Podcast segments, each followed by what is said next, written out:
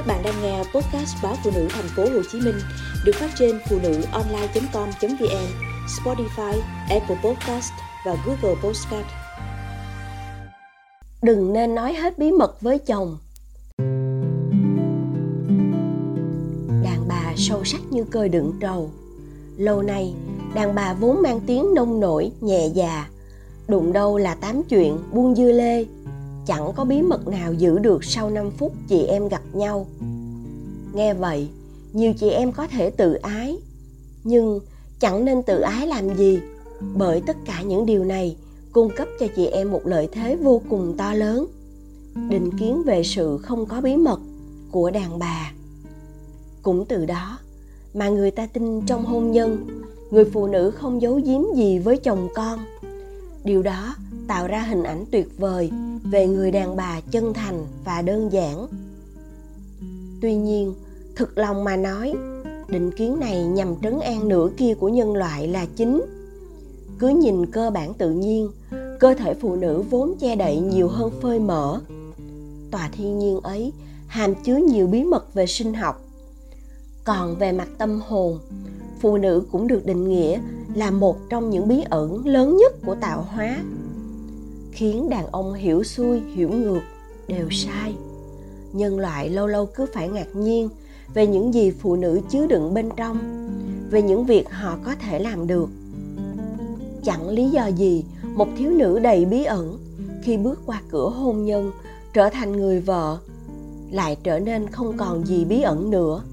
Vậy nên cũng không cần băn khoăn lắm về chuyện chị em có nên nói hết những bí mật của mình cho chồng con biết hay không. Thế nào cũng có một bí mật nào đó các nàng giữ cho riêng mình. Chưa định nói, hoặc có khi thời điểm chưa phù hợp. Những bí mật của phụ nữ rất khó phân loại, rất khác nhau. Có những bí mật đối với nàng, bé cỏn con, nhưng không chừng sẽ gây kinh thiên động địa nếu nàng tiết lộ. Chẳng ai tự thông báo tôi đang giữ một bí mật đây nhưng bạn nghĩ gì về những người cứ tự dán nhãn? Tôi không có gì bí mật cả. Các bí mật sinh ra trong suốt quá trình sống và là một phần của đời người. Có những lúc mình tưởng đã nói hết tất cả, đã biến đời mình thành một khối trong suốt. Nhưng ngay cả một khối pha lê trong suốt cũng khúc xạ ánh sáng để tạo ra những góc khuất mà người ngắm xem có thể tường tận hết mọi điều.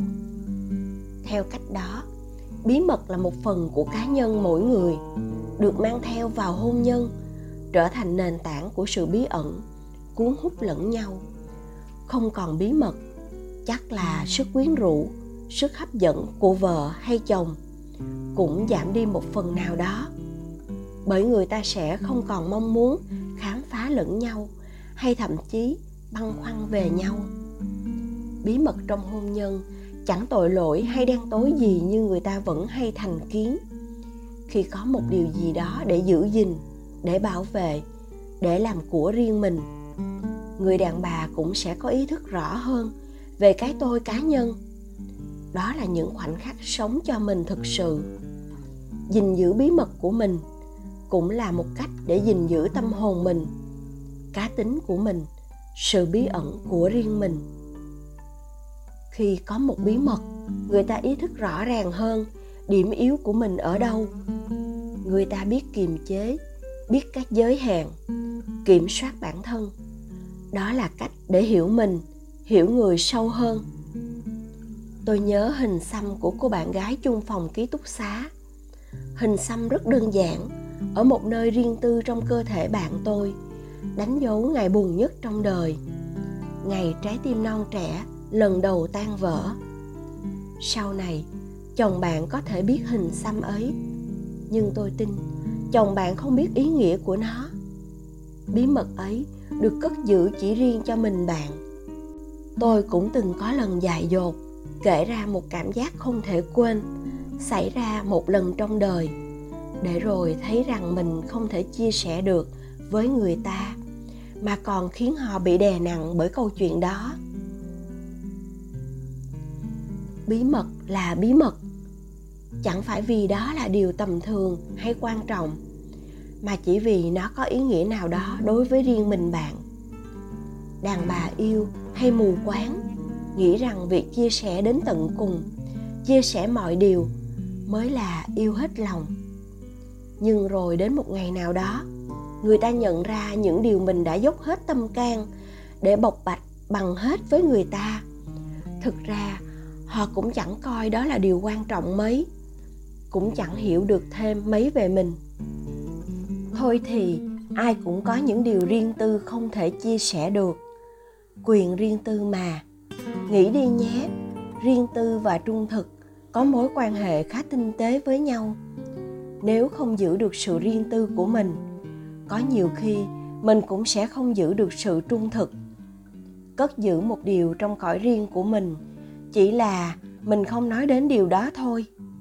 Nhưng nếu bày ra hết mọi điều như bày hàng trong tủ kính, có khi mình lại phải nói dối về một điều gì đó. Có câu thơ hờn dỗi rất đàn bà của lý lan.